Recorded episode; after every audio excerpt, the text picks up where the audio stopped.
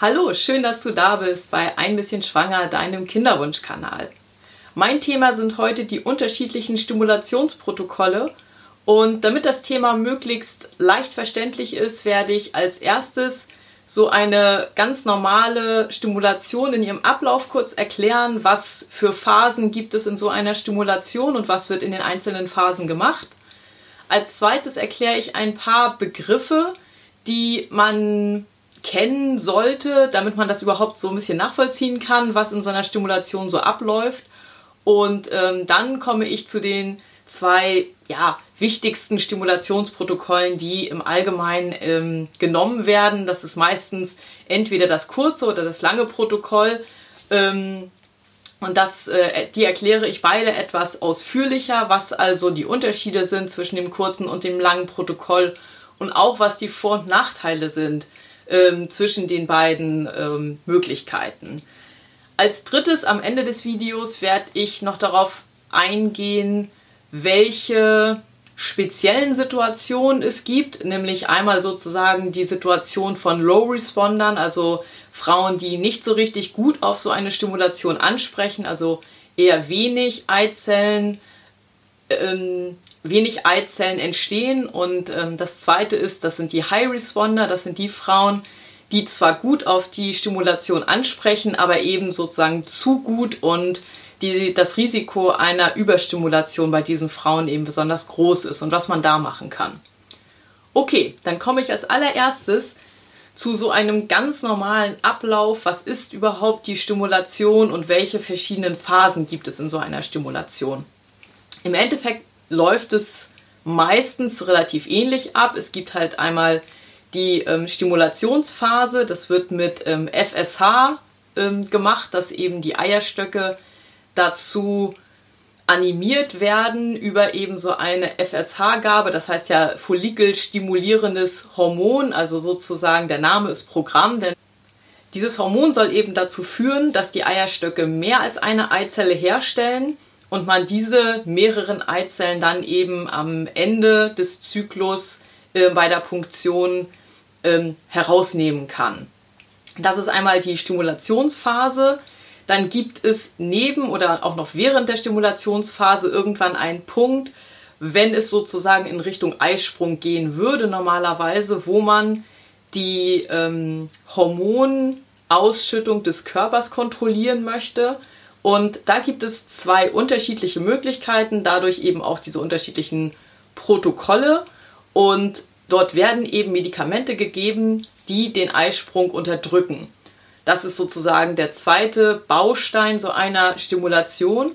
Und der dritte Baustein einer Stimulation, das ist im Endeffekt am Ende der Stimulation, wenn die Eizellen groß genug geworden sind. Das ist meistens so um die 20 mm, sage ich nachher noch mal ein bisschen was deutlicheres drüber. Dann ist es so, dass äh, durch, meistens ist es HCG, der Eisprung ausgelöst wird, so wird es zumindest genannt. Im Endeffekt ist es eigentlich nicht wirklich, dass man den Eisprung auslöst, weil in, der, ähm, in dem Stimulationsprotokoll kommt es natürlich gar nicht zu einem normalen Eisprung, sondern dann zur Punktion.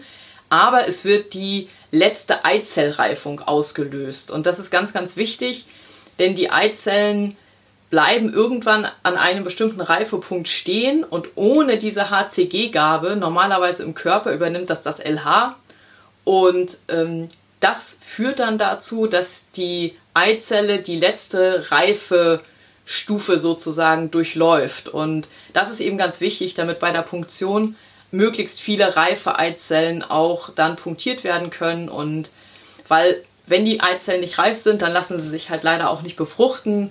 Deswegen auch diese dritte Phase ganz, ganz wichtig, dass man eben genug HCG dann spritzt, damit die letzte Reife, ähm, Reifestufe der Eizelle dort angestoßen wird und danach kann man dann eben die Eizellen punktieren und dann geht es eben weiter, aber heute bleiben wir erstmal bei der Stimulation. Dann komme ich jetzt zu ein paar Begriffen, die wichtig sind, um so ein bisschen zu verstehen, warum es überhaupt diese unterschiedlichen Protokolle gibt. Und zwar ist es so, dass die beiden Protokolle im Endeffekt deswegen unterschiedlich sind, weil man unterschiedliche Medikamente zur Unterdrückung des Eisprungs benutzt. Da gibt es, es gibt halt ein Hormon, was die Ausschüttung der Sexualhormone reguliert. Und dieses Hormon hat man nachgebaut. Das nennt sich ähm, GNRH-Analoga. Das habt ihr vielleicht irgendwo auch schon mal gelesen, dass da immer dieses GNRH steht. Das heißt ähm, Gonadotropin Releasing Hormone. Und dieses Hormon, dieses GNRH, das kontrolliert im Endeffekt, wie viel LH und wie viel FSH der Körper ausschüttet. Und da hat man zwei unterschiedliche Arten von Wirkstoffen gebaut, die etwas unterschiedlich wirken. Und zwar ist es so, dass die, man nennt das einmal Agonisten und einmal Antagonisten. Habt ihr vielleicht auch schon mal gesehen, dass da steht dann irgendwie Agonistenprotokoll oder Antagonistenprotokoll. Das ähm, bezieht sich eben auf diese unterschiedliche Wirkweise. Bei den Agonisten ist es so, dass die sich an den Rezeptor oder an die Zelle binden, die normalerweise die Hormone ausschüttet. Und beim Agonisten ist es so, dass in dem Moment, wo es zu dieser Bindung kommt, schüttet die Zelle einmal alle Hormone, die sie bisher schon produziert hat, im Grunde einmal aus. Das nennt man Flare-up-Effekt. Also man muss sich das so vorstellen, dieses äh, Medikament, dieser Agonist wird ähm, in den Körper eingebracht und dann kommt es dazu, dass der Körper einmal alles, was er bisher äh, produziert hat, einmal ausschüttet. Das ist wie so ein Schub. Das heißt, der Körper bekommt einmal so einen ganzen Schub ähm, FSH und LH. Und wenn dann aber dieser Agonist länger zur Verfügung steht, dann ist es so, dass der Körper nach diesem Schub im Endeffekt nichts Neues produziert und auch nichts Neues ausschüttet. Und dann kommt es eben dazu, dass der Körper mehr oder weniger, was diese Sexualhormone angeht, stumm geschaltet ist. Und das ist auch das Ziel. Ähm, wie das in dem Protokoll aussieht, da komme ich gleich noch zu.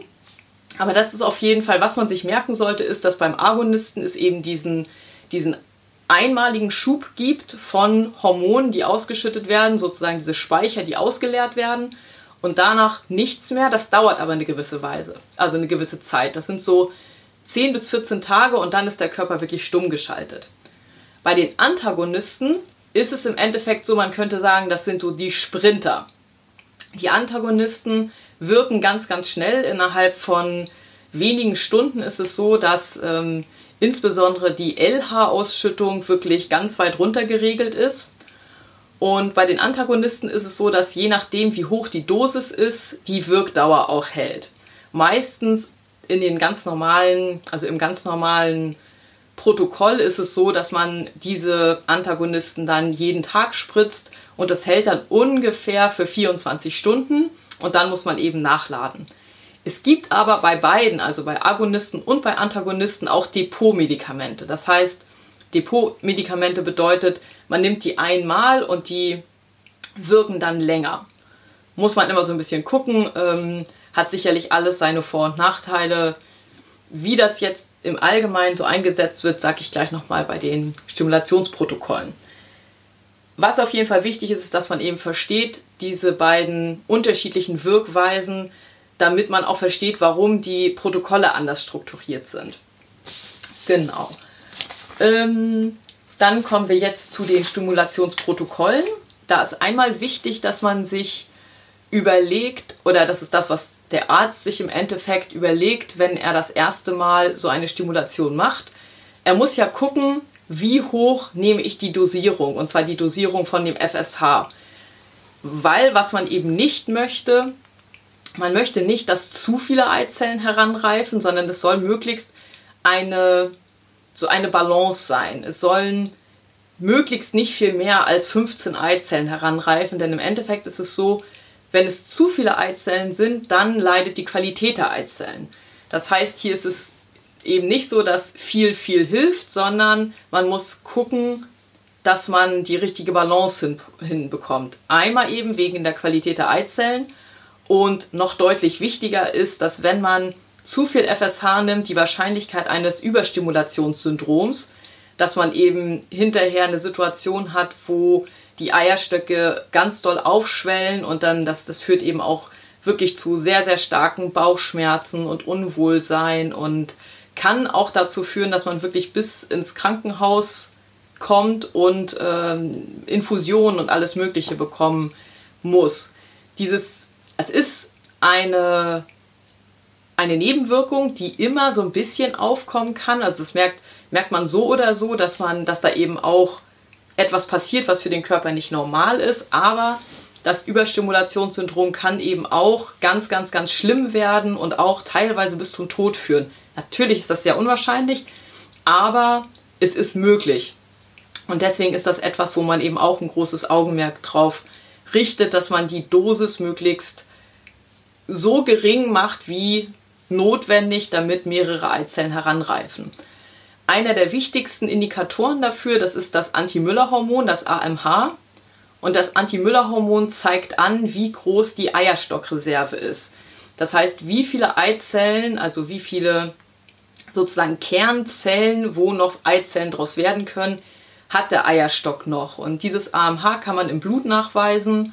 Und je nachdem, wie hoch dieser AMH-Wert ist, kann man im Endeffekt schon so ein bisschen vorher sagen, wird diese Frau doll auf dieses FSH anspringen oder äh, wird das eher nicht so doll sein. Und ja, das ist im Endeffekt so, dass es natürlich trotzdem, das, das ist nie etwas, was in Stein gemeißelt ist. Es kann trotzdem passieren, dass ähm, der AMH-Wert jetzt nicht so hoch ist, aber die Ansprache auf das FSH ist trotzdem viel höher, als man sich vorgestellt hat. Das ist immer auch so ein bisschen ausprobieren, insbesondere beim ersten Versuch wird der Arzt, denke ich mal, es immer so machen, dass er es eher ein bisschen, die Dosis eher ein bisschen niedriger ansetzt, um dann zu schauen, wie reagieren die Eierstöcke und wie ist die Situation. Genau, das ist erstmal so zur Dosis, die man da sich, ähm, ja, die man, die man wählt. Und das zweite sind dann eben die beiden unterschiedlichen Stimulationsprotokolle. Einmal das lange und einmal das kurze Protokoll. Ich fange jetzt mit dem langen Protokoll an. Ich habe euch hier ähm, so eine Folie fertig gemacht. Ich hoffe, man kann das gut lesen, wo ihr schematisch auch sehen könnt, wie ist dieses Protokoll aufgebaut. Das, ähm, das rote ist, ähm, genau, das rote ist immer das FSH, also sozusagen, womit stimuliert wird oder womit die Eierstöcke angeregt werden. Und das blaue ist ähm, der äh, ist der, der Antagonist oder der Agonist, je nachdem. Und ähm, an den Balken seht ihr dann eben, wann diese Medikamente eingesetzt werden.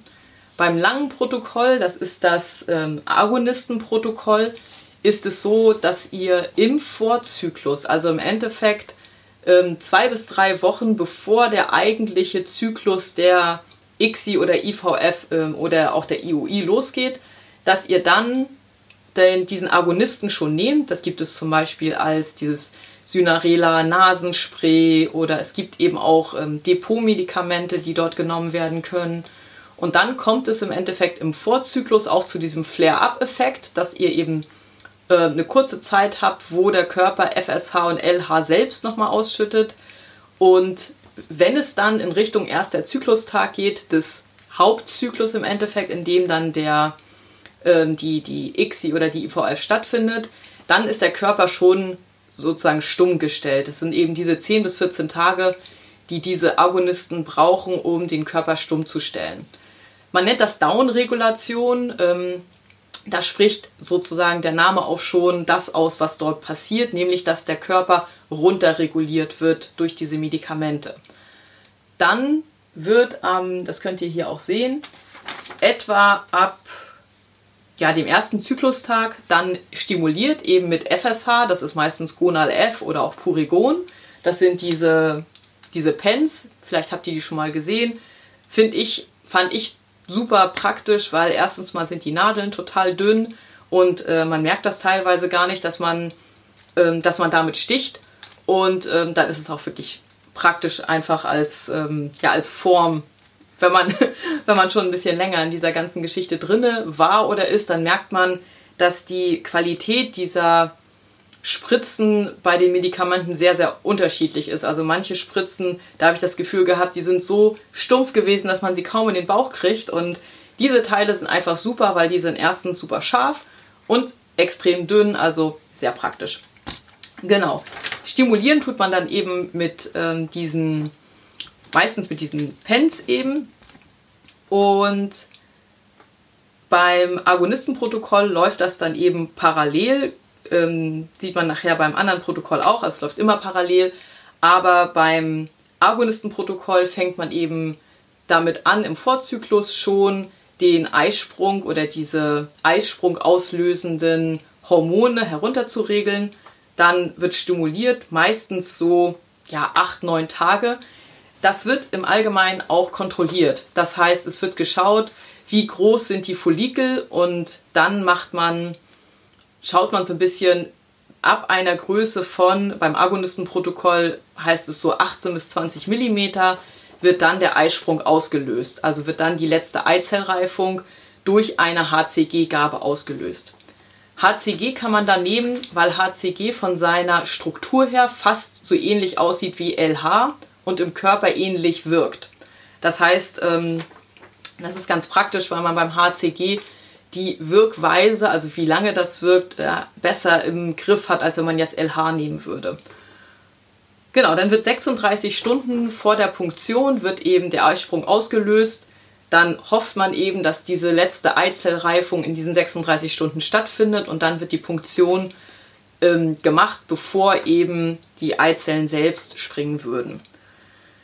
Das Agonistenprotokoll hat bestimmte Vor- und Nachteile. Einerseits ist natürlich klar, dadurch, dass es zwei Zyklen braucht, einmal diesen Vorzyklus und dann den Hauptzyklus, dass es lange dauert, das zu machen und man eben auch über deutlich längere Zeit Hormone nehmen muss. Das ist nicht so schön oder nicht so angenehm, weil durch diese lange Hormongabe und dadurch, dass der Körper so lange runtergeregelt ist, das ist ja so ein bisschen wie, als wenn du in die Menopause gehst, dass du dadurch eben dann auch an eine andere Art oder, oder mehr Nebenwirkungen bekommst. Es kann zum Beispiel dazu kommen, dass sich Zysten an den Eierstöcken bilden, dass man eben so typische Menopausensymptome kriegt wie ähm, so, so Hitzewallung oder ähnliches, also einfach Unwohlsein. Das ist natürlich nicht so super. Genau, dann braucht man halt mehr Hormone, ist natürlich auch teuer, weil es länger eingenommen werden muss und es gibt bei dem Agonistenprotokoll auch eine höhere Fallzahl von Überstimulation. Also da, da in diesem Protokoll kommt es eben im Nachgang häufiger dazu, dass man dieses Überstimulationssyndrom hat. Der Vorteil, warum man das überhaupt noch macht, ist, dass man ähm, eine etwas höhere Zahl an Eizellen gewinnen kann.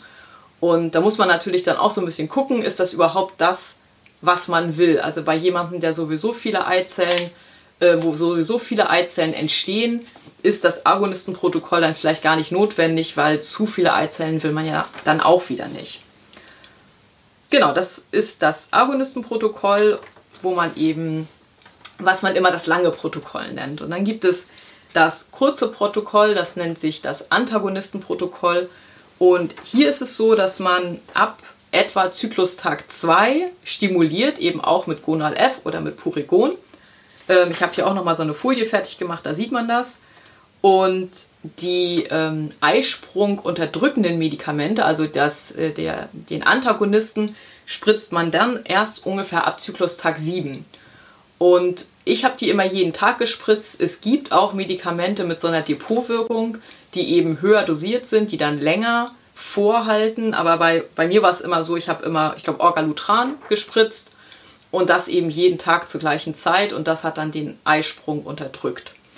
Und dann hier ist es so, äh, beim Antagonistenprotokoll ist es ein kleines bisschen später als beim Agonistenprotokoll. Beim Agonistenprotokoll ist, der, ist die Punktion ungefähr Zyklustag 11 und beim Antagonistenprotokoll ungefähr Zyklustag, genau, genau, ungefähr Zyklustag 14 oder so. Also es ist ein bisschen, bisschen verschoben. Die Vor- und Nachteile beim Antagonistenprotokoll sind eben ähm, ja, liegt ja auf der Hand. Einerseits ist es halt nur ein Zyklus, den man braucht. Es ist alles etwas kürzer. Man braucht diese Downregulation vorher nicht. Dann nimmt man weniger Hormone und ähm, es gibt weniger Fälle des Überstimulationssyndroms. Und was ich zumindest von der Logik her einfach ein bisschen besser fand oder auch ähm, praktischer finde, es ist zyklussynchron. Was bedeutet das? Das bedeutet, dass es im Endeffekt in der, in der Natur ähnlich ablaufen würde, also in einem ganz natürlichen Zyklus.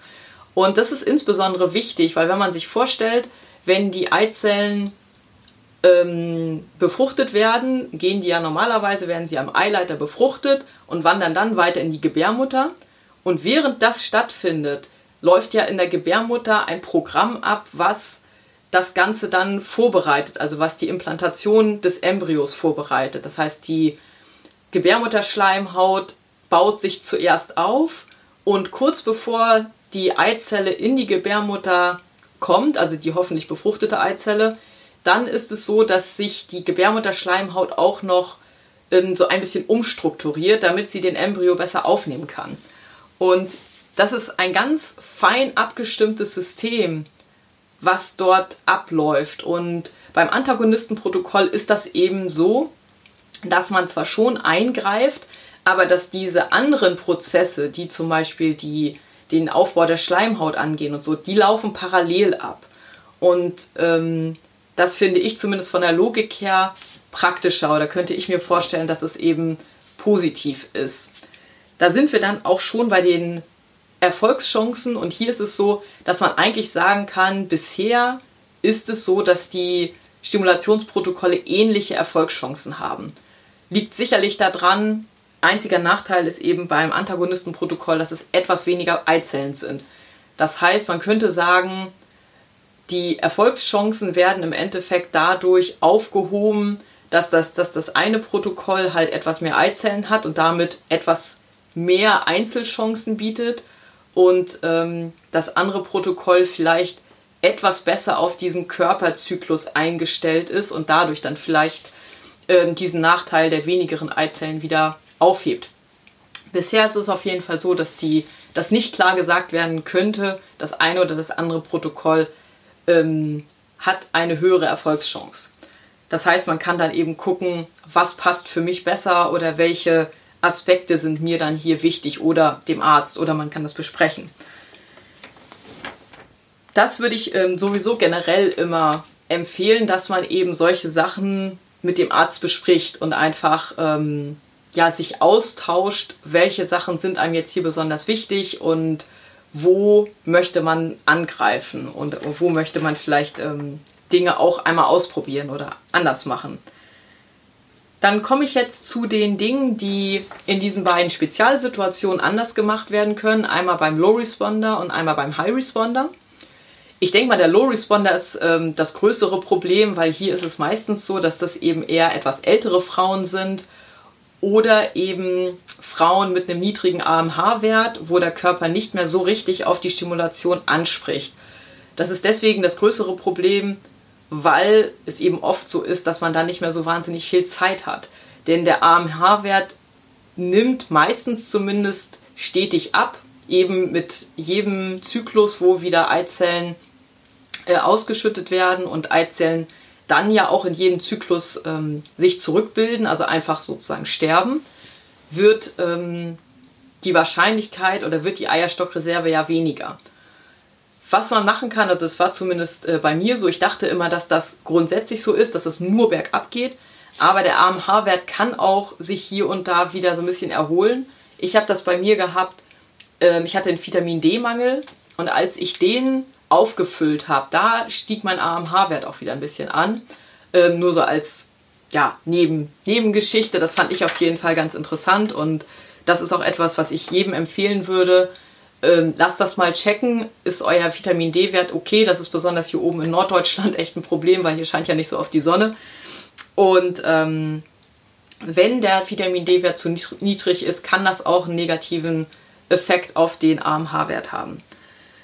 Genau, und bei Low Respondern gibt es ähm, zwei Therapieoptionen, die momentan noch ganz, ganz doll erforscht werden, die auch noch nicht unbedingt hier in Deutschland so richtig angekommen sind.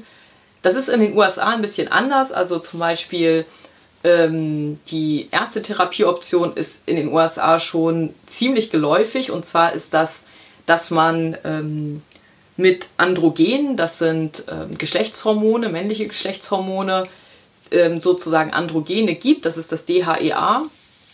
Und das gibt man im Vorzyklus, also sechs bis acht Wochen vorher, fängt man an mit so einer DHEA-Gabe von irgendwie, es gab zwei unterschiedliche Studien, einmal wurden da 75 und einmal 80 Milligramm gegeben und da war es so, dass das wirklich ein, eine deutliche Erhöhung der Lebendgeburtenrate ergeben hat. Und zwar sind es 11 Prozent, das hört sich jetzt gar nicht so viel an, aber man muss, man muss halt daran denken, dass es Lebendgeburten sind und nicht nur Schwangerschaften. Das heißt, ähm, die Schwangerschaftsrate, die dadurch erhöht wurde, muss noch deutlich höher gewesen sein. Also das ist schon wirklich eine ganz tolle, ähm, ja, eine, eine, echt tolle Chance. Und ähm, insbesondere eben, wenn man schon an dem Punkt ist, dass man vielleicht ein kleines bisschen älter ist und bisher nicht so super gut auf die Behandlung angesprochen hat, ist das, glaube ich, eine Sache, die man auf jeden Fall ausprobieren kann.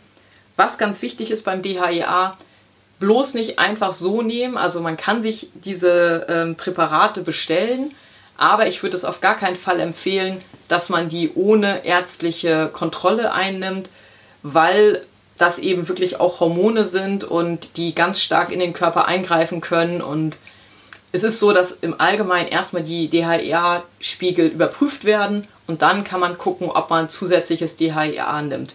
Also auf jeden Fall hier meine Empfehlung, mit dem Arzt absprechen, ob das eine Option ist und dann unter ärztlicher Aufsicht dieses, äh, diese Präparate nehmen.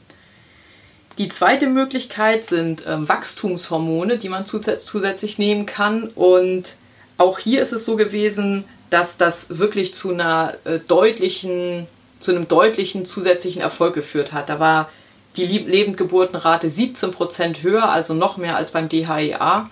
Und diese Wachstumshormone wurden mit Start in die Stimulation gegeben. Das sind zwei Sachen, wo sehr, sehr viel momentan geforscht wird und das haben wir ja auch schon bei anderen Themen, wie zum Beispiel bei der Immunologie gehört. Wenn das noch so eine Sachen sind, die total neu sind, dann ist das so, dass ich habe zumindest das Gefühl, besonders hier in Deutschland, die Ärzte dann nicht unbedingt das anbieten. Das heißt, ich würde empfehlen, da das Gespräch zu suchen und da zu gucken und zu fragen, ist das eine Option? Kann man das machen? Ähm, kann der Arzt einem da weiterhelfen? Es sind auf jeden Fall Dinge, die nach ähm, Einschätzung äh, dieses Buchautoren, der dieses Fachbuch geschrieben hat, ähm, die auf jeden Fall in Zukunft wahrscheinlich deutlich mehr genommen werden, auch hier in Deutschland. Aber momentan ist man da eben noch in der, in der Studienphase und ja, haben wir ja schon bei anderen Themen gehabt, die Studien oder diese ganz, ganz, ganz tollen Studien, die alle Fragen beantworten, die gibt es eben nicht so oft und daher momentan eher so eine Sache, wo man sagen kann, die bisherigen Studien weisen zumindest darauf hin, dass das sehr positiv, positive Effekte haben kann. Aber ähm, es ist noch nicht das ganz normale Schema F, was die Kliniken machen, sondern eher so eine, so eine Sonderbehandlung. So, neben diesen ganz speziellen Therapieoptionen gibt es aber noch die Möglichkeit, die Stimulation ein bisschen anders zu machen. Und zwar kann man bei Low Respondern die entweder, wenn die Frau zum Beispiel über 35 ist oder wenn in den vorangegangenen Versuchen nur ungefähr fünf Eizellen oder weniger entstanden sind, dann kann man auch die Stimulationsmedikamente etwas umstellen. Und zwar gibt es da die Möglichkeit, nicht nur mit FSH zu stimulieren, sondern einmal mit FSH und dann mit einem Kombipräparat. Und äh, dieses Kombipräparat besteht aus FSH und LH. Und ähm, diese Kombination in der Stimulation hat besonders bei Low Respondern ähm, gezeigt, dass es ein bisschen besser ist oder dass es ein bisschen besser wirkt und dass die Ergebnisse besser sind. Habe ich auch bekommen. In meiner vierten ICSI, habe ich das erste Mal mit äh, Purigon und mit Menogon stimuliert. Und auch wenn ich natürlich nicht weiß, ob das jetzt der Grund war, dass es jetzt diesmal bei der vierten ICSI auch geklappt hat, aber es war auf jeden Fall so, dass ich sehr, sehr gute Eizellen hatte. Und ähm, das war vorher zumindest so massiv nicht der Fall. Und ja, bei mir hat es auf jeden Fall ganz gut gewirkt. Ähm, insofern, das ist auch nochmal eine Möglichkeit, wo man eben so einen Ansatzpunkt hat, wo man was ändern kann. Dann komme ich jetzt nochmal zu den High Respondern, also zu den Frauen, bei denen das Risiko eines Überstimulationssyndroms hoch ist. Das ist zum Beispiel bei PCO-Patientinnen die eben sowieso ganz viele Follikel in den Eierstöcken haben. Die haben im Allgemeinen auch immer einen hohen AMH-Wert und sprechen dadurch eben sehr, sehr stark auf die Stimulation an. Und hier ist es eben so, dass ähm, es die Möglichkeit gibt, so ein kurzes Antagonistenprotokoll zu machen und dann aber nicht mit ähm, HCG auszulösen, sondern, ich habe ja vorhin schon mal gesagt, dieses, dieses, diese Flare-up, also diesen Schub an Geschlechtshormonen bei dem Agonisten, das kann man auch dazu nutzen, den Eisprung oder die letzte Eizellreifung auszulösen. Und das ist möglich bei solchen Hochrisikopatientinnen, dass man eben den Agonisten nimmt und statt HCG mit einem Agonisten den Eisprung auslöst. Und dann muss man aber im Nachgang alle Eizellen einfrieren. Also das ist dann sozusagen so, dass man die Eizellen einfriert und dann im darauffolgenden Zyklus den Embryotransfer macht. Das hat was damit zu tun, dass dieser Agonist ja dafür sorgt, dass die Rezeptoren ähm, im Körper die ähm, Geschlechtshormone nicht mehr, ja, sozusagen nicht mehr annehmen. Und da man aber in der zweiten Zyklushälfte ja Progesteron nehmen muss, um eben die äh, Einnistung und die Weiterentwicklung des Embryos zu fördern, und ähm, das geht eben nicht, wenn man mit diesem Agonisten den Eisprung ausgelöst hat. Ist aber eigentlich kein Problem. Und wenn man diese Schwierigkeit hat, dass man eben sehr, sehr stark auf die Stimulation reagiert und ein Überstimulationssyndrom wahrscheinlich ist, dann ist es auf jeden Fall viel, viel besser, diesen, also sozusagen einen Zyklus zu machen, wo man die Eizellen gewinnt und dann ganz entspannt einen Kryozyklus zu machen, wo der Körper eben auch fit ist, wo man keine Punktion hatte vorher. Für mich waren die Kryozyklen wirklich so viel angenehmer. Also ob das jetzt die, der Embryotransfer ist, der viel, viel angenehmer war, wenn man nicht so, ja, keine Ahnung, diese riesen geschwollenen Eierstöcke hat und irgendwie Schmerzen hat. Und ähm, ich fand es wirklich einen sehr, sehr großen Unterschied und wenn man das Problem hat, dass man sehr, sehr stark auf die Stimulation anspricht, dann ist das wirklich eine tolle Sache, dass man die Möglichkeit hat, ein, ja, also ein Setting zu wählen, wo man dieses Überstimulationssyndrom nicht hat. Und es ist auch wirklich so, wenn man das so macht, dann äh, ist die Wahrscheinlichkeit eines Überstimulationssyndroms bei 0%.